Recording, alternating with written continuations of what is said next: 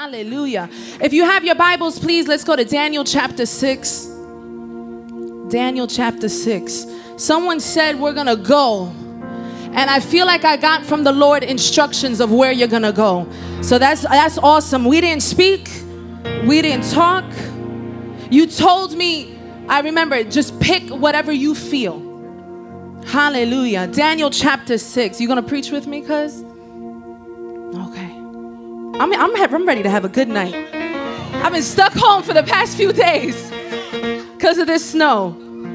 Daniel 6, verse 1. It pleased Darius to set over the kingdom 120 satraps, to be over the whole kingdom and over these three governors, of whom Daniel was one, that the satraps might give account to them so that the king would suffer no loss. Then this Daniel distinguished himself above the governors and satraps because an excellent, someone say excellent, an excellent spirit was on him. And the king gave thought to setting him over the whole realm. It was only until the, I'm, I'm, adding my own footnotes. It was only until the king thought of putting him over the whole realm that verse 4 comes. So the governors and satraps, the people that he was actually working with, sought to find some charge against Daniel concerning the kingdom. There's something about promotion that provokes haters. Let me let me stay here. Let me stay here. Because I'm having fun already. Because he was faithful. Someone say faithful. Nor nor was there any error or fault found in him. Now we look down at verse 22. Go down to verse 22. Now Daniel says, My God sent his angel and shut the lion's mouth so that they have not hurt me because I was found innocent before him. And also, O king, I have done none no wrong before you. Verse 23 Now the king was exceedingly glad for him and commanded that they should take Daniel out of the den. So Daniel was taken up out of the den, and no injury whatsoever was found on him because he believed. Someone say, believed. He believed in God. Hallelujah. Right there, if you could just pray with me. Lord God, we thank you for this word. Everything that needs to be said will be said. Add on, take out to the notes as you please, Lord Jesus. I pray that it comes clear. Let these instructions be clear in your name, Jesus. Amen. You can have a seat. Hallelujah. Now, this book of Daniel serves as a guide, as a blueprint, if you will. How to live a life as a public Christian in a secular setting. Many of us find ourselves in this dilemma. How can I openly serve God and thrive at the same time in a secular world? How can I continue to work in an environment that at times is hostile to God, but also be openly Christian? Daniel was faced with this dilemma. Daniel was faced with these questions. Should he withdraw from a corrupt Babylon? A corrupt Babylon government asking for help from its youth. Should he withdraw or should he change up his faith so that others don't get offended? How many know that we are in a generation that everybody gets offended? Someone could stand up on a platform and say, This is the gender I choose, and people clap. Some people, uh, th- another person could stand up and say that they believe in spirituality and they believe speaking to plants. But as soon as a Christian comes up and says, Well, I believe in Jesus, it's like the worst thing that we could say. There is something against us, and we know what that is that is the enemy. As long as we're not public with our Christianity, people are fine. But it's when we become public, like Daniel was faced with, that's when things start shaking up. He chose to embark on a promising career while remaining publicly devoted to God. So, this today is his blueprint. And I heard the Lord say, Teach them Daniel's blueprint. So, today we're to speak on Daniel's blueprint. How was he able to go into a new culture, still be in his career, and still be a public, devoted follower of God. This day and age, I heard the Lord say, What my people need is a Daniel anointing. God is looking for a Daniel to rise up. And the interesting thing is, he's not the only one looking for a Daniel. The king is looking for a Daniel. The government is looking for a Daniel. Can someone say, I want to be that Daniel? Let's put things into context because I like things in context. Let me give you a little bit of history. Jewish prophets like Jeremiah, Habakkuk, warned Judah to expect Babylonian rule as a part of God's judgment. So they were already hearing this for a while. But the Jewish leadership resisted. Babylon conquered the city and took captives in three different escapes, three different exiles. Daniel spent his early years in Judah, but was taken to Babylon within that first wave. Interesting enough, this doesn't come by a surprise because, again, you had prophets already telling Judah this was going to happen. However, they resisted. And something happens when our leadership resists to what the Lord is saying. The ones that get hit is our youth. So now I'm talking to the head people now. When we resist what the Lord has been for years saying over the city of Nork, it is the youth that get affected. Daniel and his companions, and I want to make sure I say his name right Hananiah, Mishael, Michelle, am I saying it right? And Azariah. He spent the rest of his life in captivities and he was taken with these, these men. He was taken in captivity, but he was with gifts. Captive, but with gifts. Daniel 1:17 says God gave him knowledge, skill in all literature and wisdom.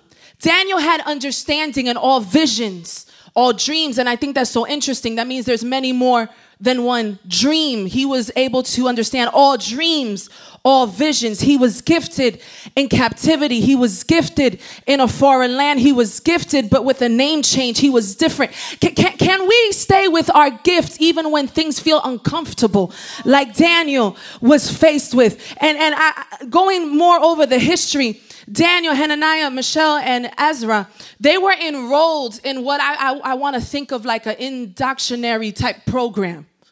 So they came from Judah and they came into Babylon. And chapter 1, verse 4 says, The king was looking for young men in whom there was no blemish, they were good looking gifted in all wisdom, possessing knowledge, and quick to understand, who had ability to serve in the king's palace, and whom they might teach the language and literature of the Chaldeans. The king found this in Daniel. So this was in him. Now, if we're saying we want to be like Daniel, we too are with no blemish, good looking, amen, someone say, gifted in all wisdom, possessing knowledge, and quick to understand. So we also too need to learn the land that the Lord wants us to govern. This shows an opportunity and this shows a challenge. This program presented both an opportunity and a challenge. The first, the opportunity was to make good lives for themselves in a corrupt land and perhaps bring God's power and justice to their new country. But there's a challenge. The challenge Daniel faced was assimilation at the expense of loyalty to his faith and his people. The subjects Daniel would have studied probably look like this astrology, rites of purification, sacrifice, incantation, and other forms of divination and magic. Remember, it's a whole new culture. He was in a whole new land. And what I think is so interesting about Daniel is he wasn't religious. He said, I'll go into this program.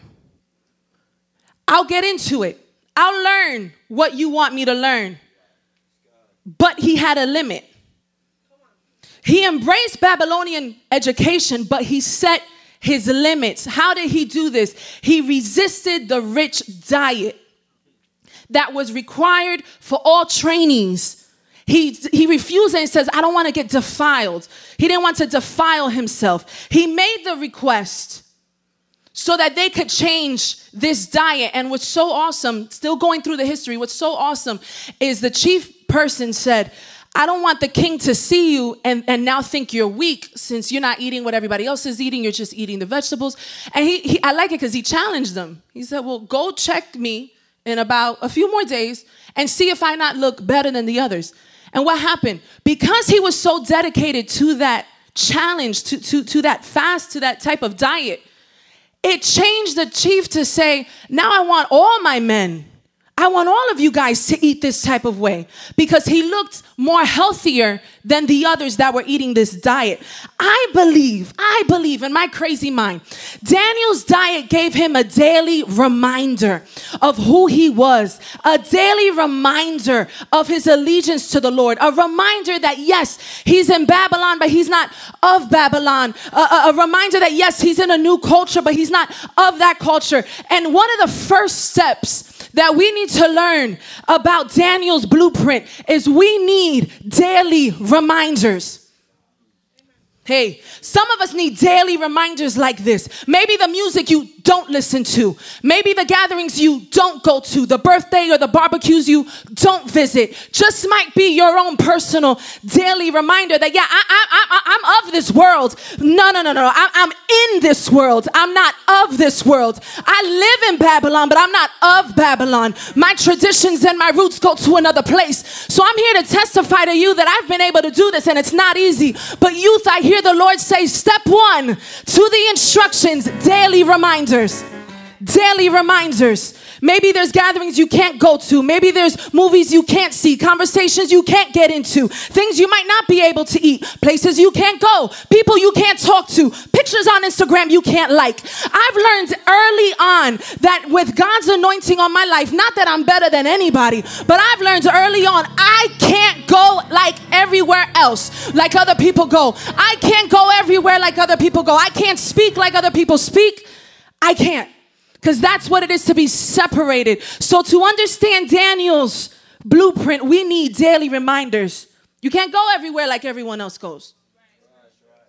There's some conversations, I, I, believe this, the Holy Spirit lives in us, right? Amen. I believe He makes us feel uncomfortable in certain situations that He goes, eh, this isn't for you. You can leave now.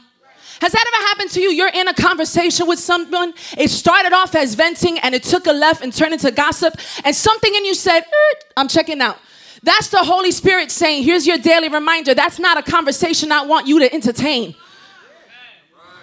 Hey, can't go everywhere, can't go everywhere. Your commitment then can change others' perspectives of your faith. Your daily reminder, just like Daniel, it changed the other people's diet. So I wonder if God could do that even today when I have a daily reminder of, I don't listen to that type of music. Don't, you know, I'm not trying to be religious. I, I, I just don't listen to that type of music. I wonder if that would affect the friends that I hang out with. I wonder if that would affect the people that I hang around with to go, hmm, maybe she has a point. Maybe this isn't the most nice thing to listen to that shows me that I'm speaking to someone. Your commitment can change others' perspective of your faith. Those daily reminders show your commitment. It shows that you're real. He was part of the program. He showed up. He learned what he had to learn. But come dinner time, no. I'm going to eat something else. And my daily reminder might look different than your daily reminder. And again, it's just that reminder to say, yeah, you're, you're here, but you're not of here. Let's keep going. Number two, what's the second thing we need to understand of Daniel's blueprint? He had an excellent spirit. Someone say, excellent spirit. Now, usually when we talk about excellence, it, it used to. It, it, sorry, I'm getting ahead of myself. I'm seeing my husband saying, "Relax, I got you." This is why I was so happy that my brother would translate because it forces you to pause and f- fall back. The second one we have is Daniel's excellent spirit. When we think of excellence, it's usually in terms of something that we do. Oh, that person did an excellent job. It's usually a verb, it's an action. Daniel had the capacity and leadership skills to see over the governors and the satraps, over the kingdom. The overall meaning of this excellent spirit, he had good work ethic. It's not that deep. Some of us, we hear the phrase, you know, do things in excellence, and we fall short of it because we don't really understand what it means. It's really not that deep. Overall meaning, have a good work ethic. Daniel had a good attitude when he got to work. Daniel had great ability to do, do his job right. Can we say the same about you today? Do you have a good attitude when you get to the place you need to work? And not even just the secular job, but when you work and you do things for the kingdom, do you have a good attitude? Do you have a good, excellent spirit? When you're working with different leadership, do you have a good attitude? Do you have an excellent spirit? Do you do all things unto God and not unto man? Do you have that excellent spirit? And let me speak three things about the work ethic that everyone has when you have that excellent spirit. Daniel's work ethic made him trustworthy. Daniel's work ethic made way for promotion. And Daniel's work ethic made others jealous. Now, we like the first two. I want to be shown as trustworthy. I want to be shown that I could have another promotion. But why do I have to have negative people around me? If you're not used to negativity, ministry might not be for you. Because negativity just has a way of following those who are doing something in the kingdom. So if you are one that you take things too personal, I'm here to be a prophet and say, maybe ministry is not for you, or maybe this is just not the time.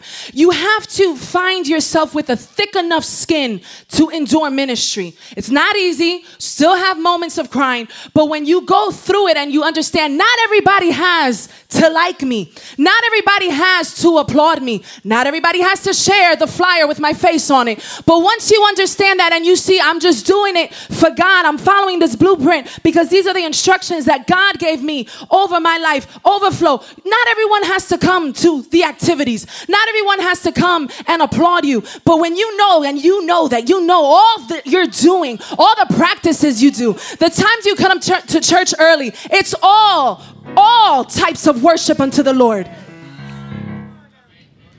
So the work ethic of working in excellence We'll, we'll, people will see you trustworthy. It will make way for promotions and it will make others jealous. Why is it when I start working harder, people who are lazy get more upset?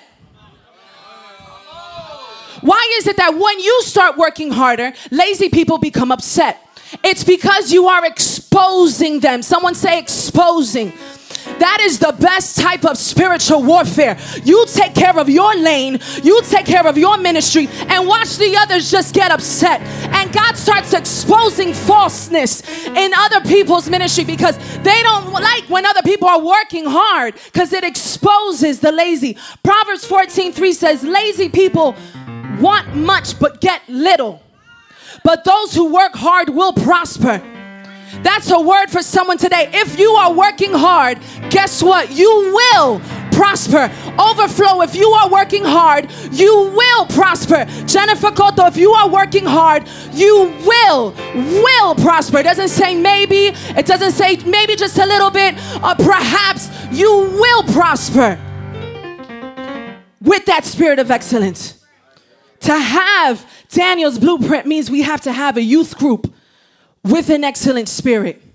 The root word in excellence means to excel, which means to go above and beyond. Say that again. The root word in excellence is excel, which means to go above and beyond. You are not excellent if you did something that your leader told you to do. You're a good follower. That's good. Thank you. Oh, should I stay there? An excellent spirit is if you told me to do A, B, and C, I'm gonna do A, B, and C well and also do D. If your leader is telling you to do something and you do it well, praise God, thank you, you're great. But to have an excellent spirit, you go a little bit beyond. And I believe we need this spirit because God, Jesus had this spirit.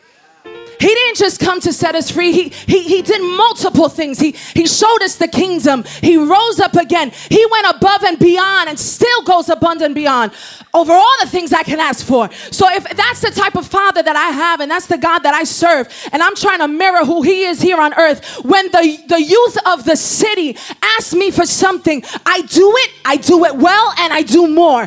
When the, the the government, it, it, I'm speaking, but I, but I feel visions coming. So if I, am slowing down, it's because I just feel the Lord bringing prophetic word. When the when the government, when City Hall says I need a facility, you give the facility, but you clean it, you bring food, you got your ushers, you got your deacons, you do it and you do it well, and then some. Somebody say, and then some. Somebody say, and then. So when the youth needs you, you do it, and then when the government is calling you to feed the homeless, you do it and then that's excellence. Take initiative. We need you to do something in the streets. We just need you to do one, two, three, these three things. Okay, amen. Do those three things well. Listen to how I'm saying it. Do those three things well, and then continue. Why? I say it like that and I make that emphasis because sometimes there's individuals that they don't even look at one, two, three. They look at the rest of it and go, but look how good I did. I did everything else. And it's like, well, I didn't ask you to do that. I asked you to do this. So what I'm saying is do this that they asked plus and do more. Go above, go beyond, take initiative. The biblical view of excellence is to be the best we can with God's grace. Be the, I'm gonna say that again. The biblical view of excellence is to be the best we can with God's grace. Because even the best that I can produce still falls short. So when I tie that in and I say, well, it's only by God's grace, that's that excellent spirit. I think of it like, like this. I'm, I'm, I'm the leader here, the worship team. And it's like, you know, we're gonna practice, we're gonna do this, and then the rest is God's grace. Now, that doesn't mean I don't do my position, my function, but everything else is God's grace. Because even if, come on, those who are musicians and singers, even when you practice and you practice and you practice and you do this and you do that and you got the lights, still fall short somewhere. So it's not perfectionism. Excellence and perfectionism, per- perfectionism is two different things. Perfectionism gives you a sense of guilt. I did not do good enough. It, it becomes very selfish. Perfect. This ain't in my notes. I'm gonna keep going here. Perfectionism is a lot about me, and if you notice, sometimes perfectionism is tied up with legalism, religion. Because if I did enough practices, everything should just be well. It's about me. If I sent out, I'm thinking about, you know, I'm going to my type of analogy with the worship team. If, if, if, I sent out the voice parts and if I went over all these songs the right way and I did everything and I sent out YouTube videos, but things still didn't go out in excellence, something must be wrong with me. Uh, uh, uh, that's perfectionism. Now it's no longer about God, but about your work. God does not get exalted by my worth as a worship leader. God gets exalted all by himself. God gets exalted all by himself. He don't need nobody up here to worship him for him to start moving and for him to start flowing in a place. Hallelujah. So it's not perfectionism. It's excellence. Excellence keeps you humble. Excellence keeps you keeps you seeking more. That's excellence. Excellence kind of sides over here with grace and perfectionism kind of sides over here with legalism and it kind of fights and you're in the middle trying to understand how to hold the both. But Daniel was able to say, you know, I'm going to stay with excellence. And that's what we need with this blueprint.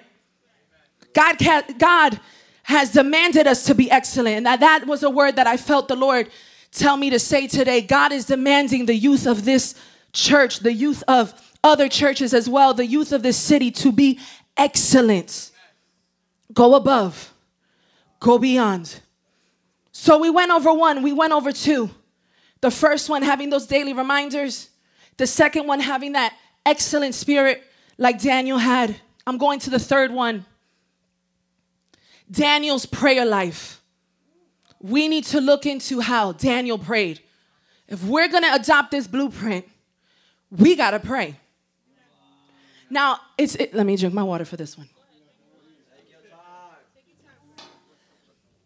Pastor Andy, I was trying to find a way to make this sound nice. But the way I heard God say it was like, no, say it like this. Y'all need to pray more. Eh, I'm not saying that if you pray more, God's gonna love you more. I, I know this church and y'all know me. That's not what we're saying. But I heard the Lord say, we need to pray more. We need to be more dedicated to prayer. God has commanded us to pray. If you look at His Word, God has commanded us to pray. He didn't say the time length, He, he just said pray. Some of us get so stuck, again, perfectionism and legalism over here saying, well, maybe you have to do it this way, that way, this way. And we get so stuck with the list of things we have to do and maybe not do that we actually still forget to pray. Just fall on your knees and pray, or drive and pray, wash your teeth and pray, but pray. I hear the Lord saying, Church, we have to pray. It is a discipline. Prayer, someone say discipline. Discipline. Does discipline always feel good? Does discipline always feel good? But do you got to do it? And discipline shows itself evidence. If you look at my brother, there is physical evidence of his discipline. Yes, I used you, bro. We could see physical evidence of a discipline. I believe that's the same thing spiritually. I should be able to see, I should be able to hear, I should be able to see through your Facebook and your Instagram the discipline you have for God. It should be evident. I shouldn't look at something and go, hmm, maybe, maybe she's not, maybe he's no more, maybe they left the church. I, again, not that I'm going towards legalism, I'm just saying, who are you?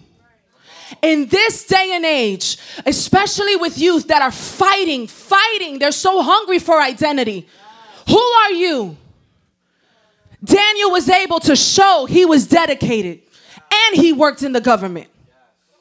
He was able to be public with his devotion. Daniel 6:10. Now when Daniel knew that the writing, the law that they, they, they sent out was signed, he went home and in his upper room with his windows open towards Jerusalem, he knelt down on his knees three times that day and prayed and gave thanks before his God, as was his custom since early days. Daniel did not wait for crisis to hit to start praying. I love that it says, as it was custom. It was a custom for him to have a prayer life. So if we want to advance our prayer life, get accustomed to it. Some of us, and I'll throw myself in there, I'll have some great prayer services by myself once I go through something. But when you're not in crisis, when everything looks rosy, are you able to make yourself accustomed to the discipline of prayer? When Daniel knew of the law that was passed, he prayed.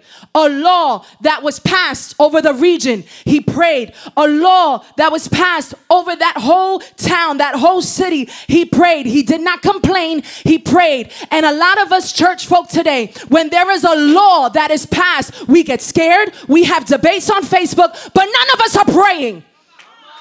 None of us are really seeking God like we should be, like it is accustomed to. See, some of these laws that are being passed, now I'm starting to get preachy. Some of these laws that are being passed, I believe the Lord is just doing it to see our reaction. Are we going to lose faith?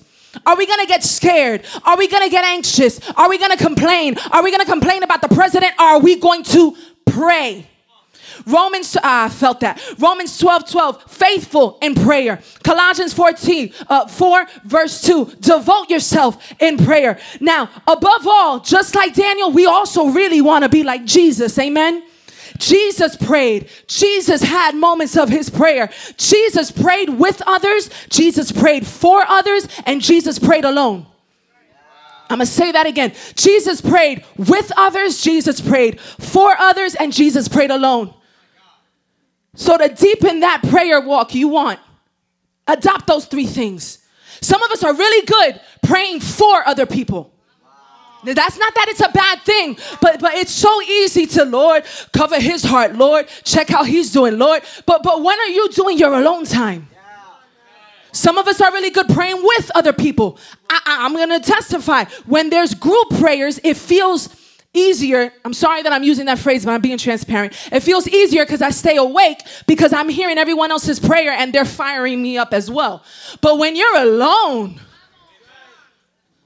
when you are alone, it gets a little hard.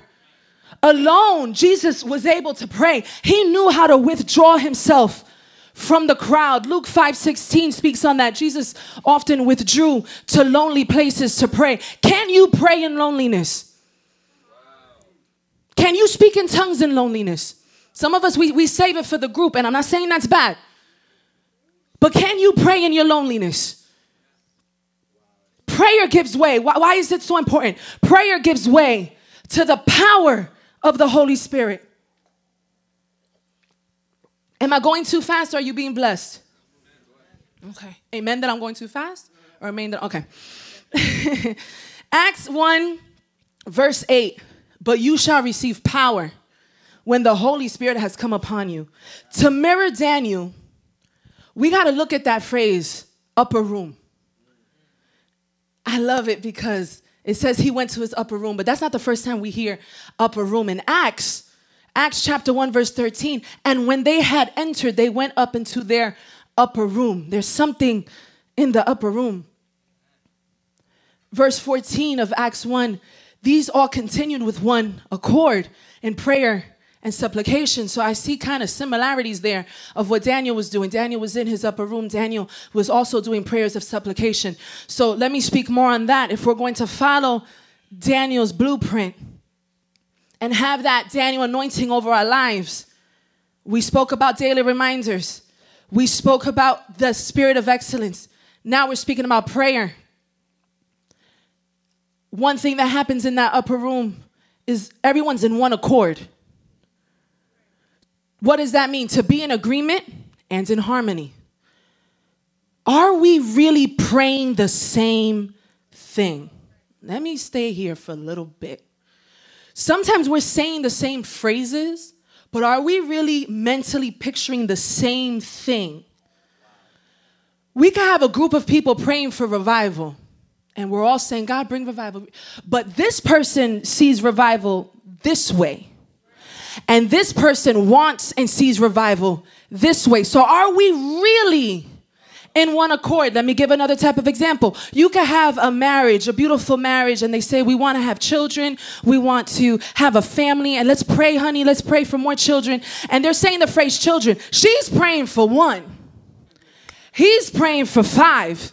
Are you really in one accord? Youth, when you get together and you pray in your youth group, church, when you get together and you pray in your church, are you really in one accord? And the way to do this is you got to be detailed. What is our mission statement as a department? What is our main goal here? If it's just to show up and, and just praise God, that's nice, that's good. But it, will that really hit the goals we have when it comes to the government with overcoming and, and, and doing things in the city? Are we really in one accord? Another thing that we see with the prayer, they were praying prayers of supplication. Now, I'm not going to get too much into it, but there's different type of uh, types of prayer. You have prayer of intercession, prayer of worship, prayer of thanksgiving. But then here's this prayer of supplication. Prayer of supplication means ask urgently, beg, beg. It shows that those who were in the upper room in Acts and, the, and Daniel, who was in his upper room in Daniel chapter 6, they were begging. And I love it because later on, Daniel 6:11 then these men assembled and found Daniel praying and making supplication before his God. Daniel didn't mind them catching him begging to God.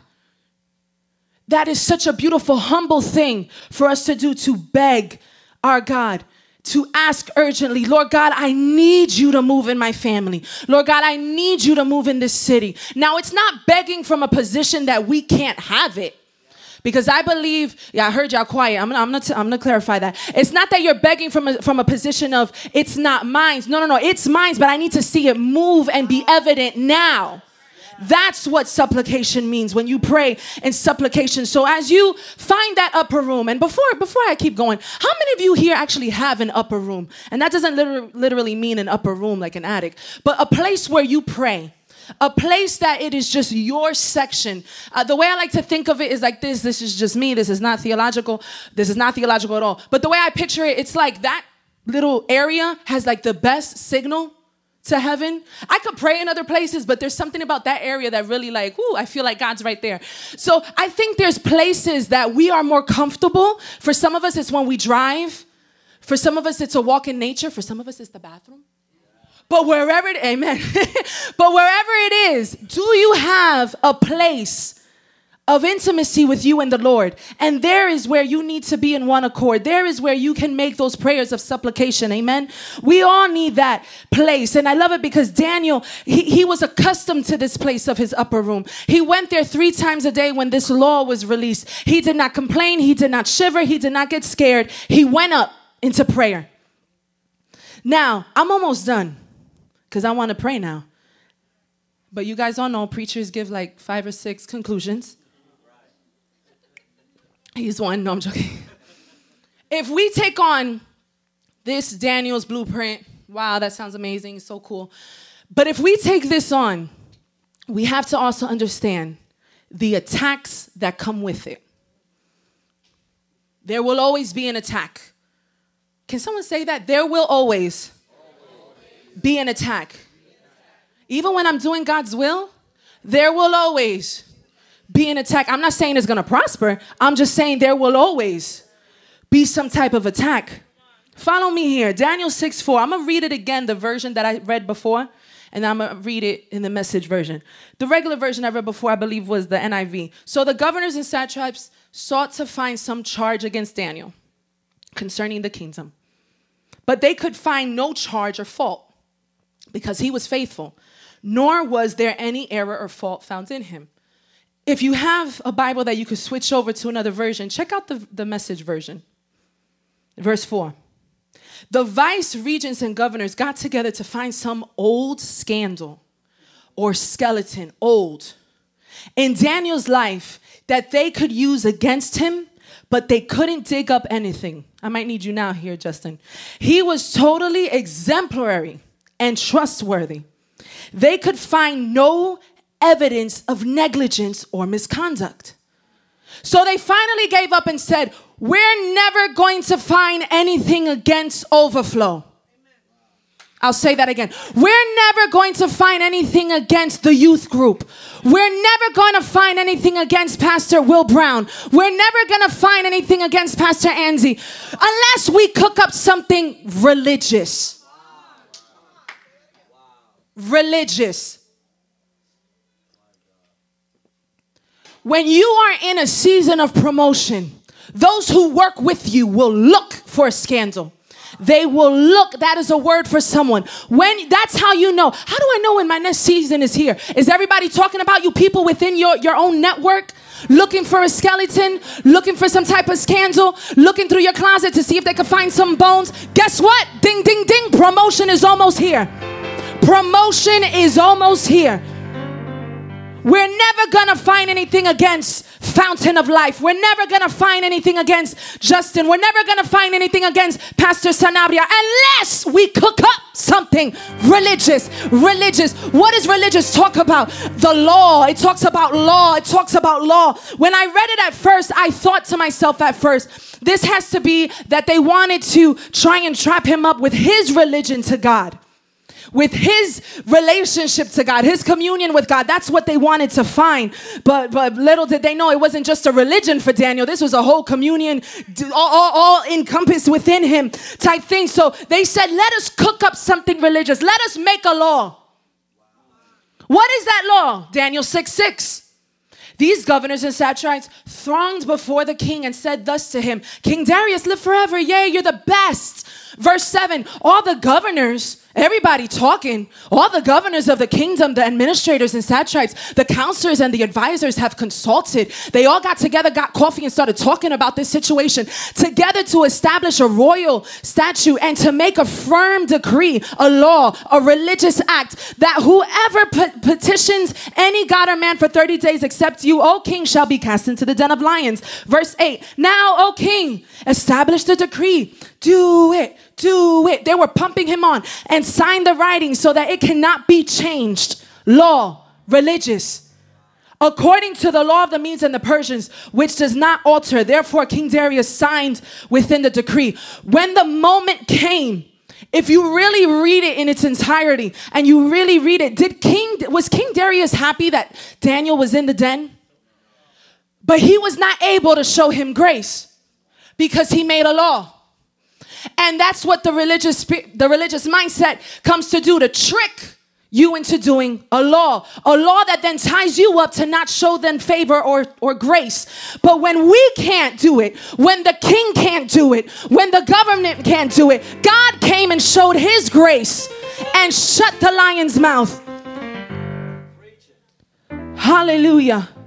Daniel 6 23. Now the king was exceedingly glad for him. Look, he wasn't, he was, he didn't want anything to happen to Daniel and commanded that they should take Daniel up out of the den. So Daniel was taken up out of the den and no injury whatever was found on him because he believed in his God. Daniel's faithfulness got him in trouble, but faith got him out.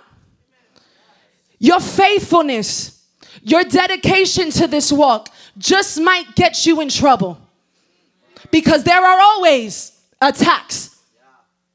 But will it prosper?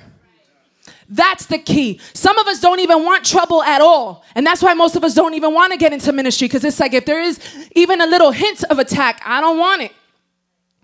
But although there might be attacks, it will not prosper.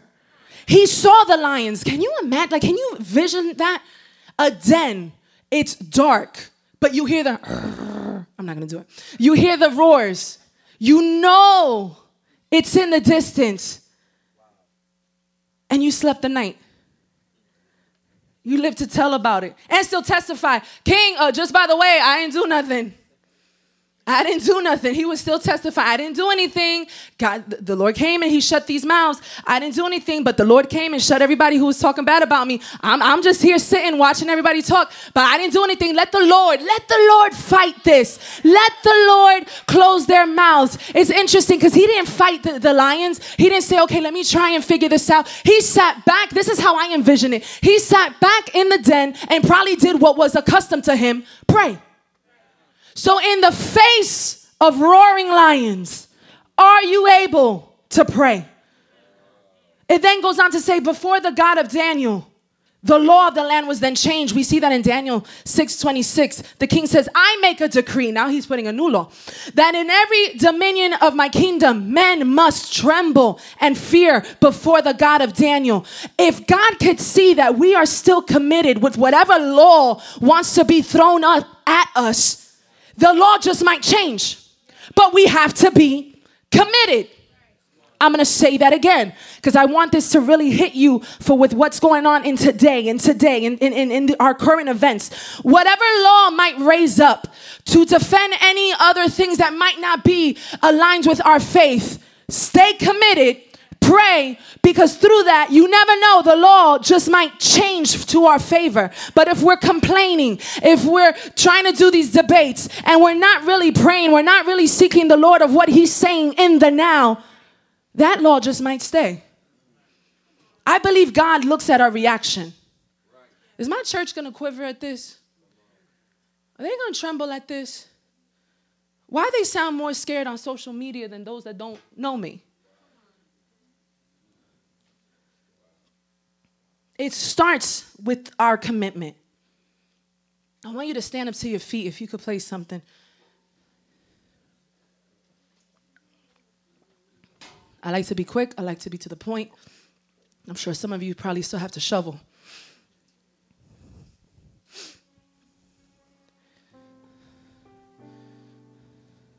You can raise that up, brother. Can you dim the lights? Give this word. That was the preaching, but here's the word. This is what I heard the Lord say to me, to you, Jennifer and Alex. As I prayed for this service, I heard the Lord say this Overflow, this is the year of the Daniel anointing.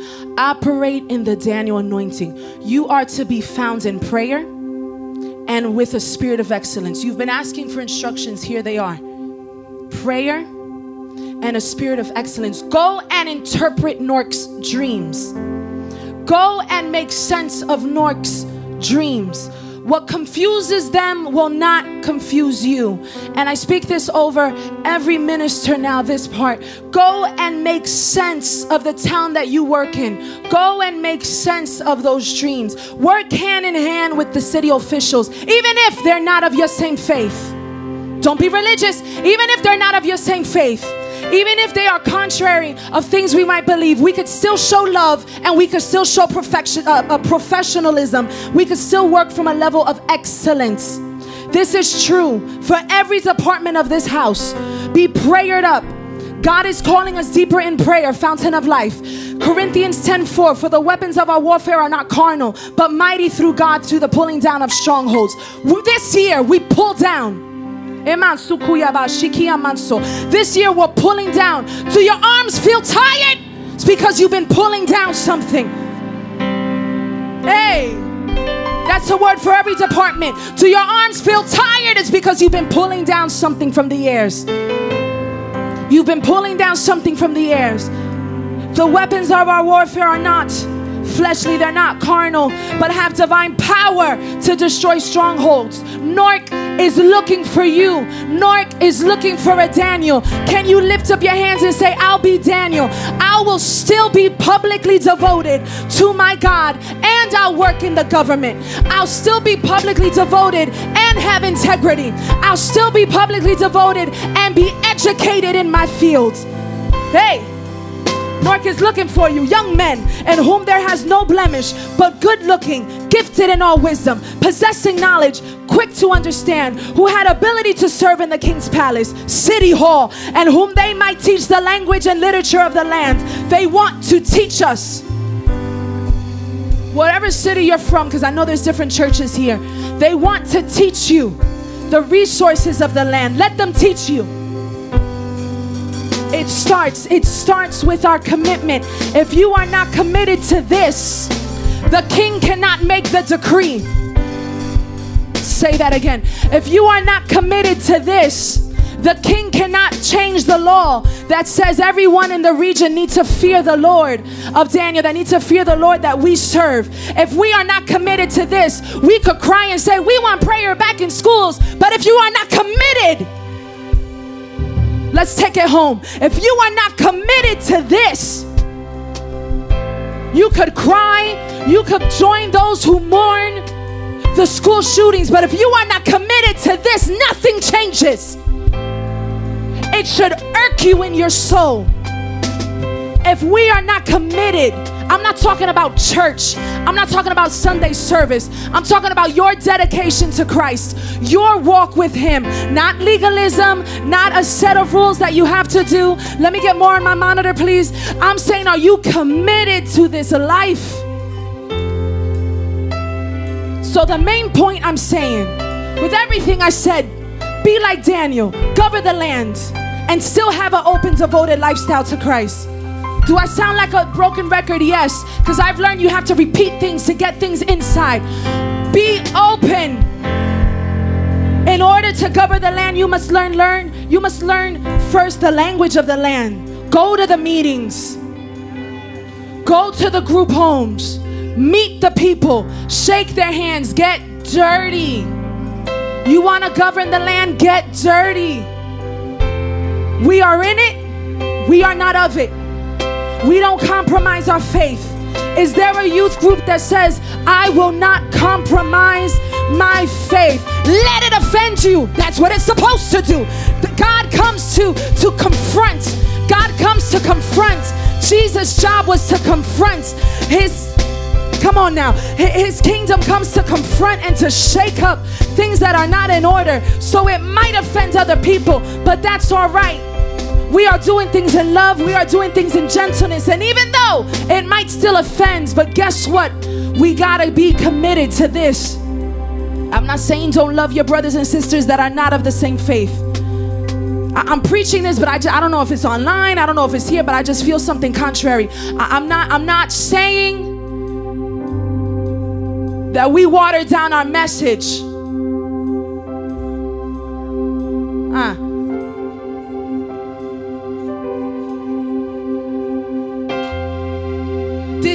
Did Daniel water down the message? But he worked in government. Some of us want to be so secluded. We don't want to get our hands into that because that means corruption. No, there's a way to this. Look at it again. His daily reminders, his excellent spirit, his prayer life had to be to par. Because this is not easy to do both, to have Daniel's blueprint, excellent spirit, working hard in the kingdom, but also having a career that might be in a secular field. How can I do both? Do I have to change my Instagram so I don't offend the people that I work with? I don't want them to know that I'm Christian because I don't want to offend. No, you you be you.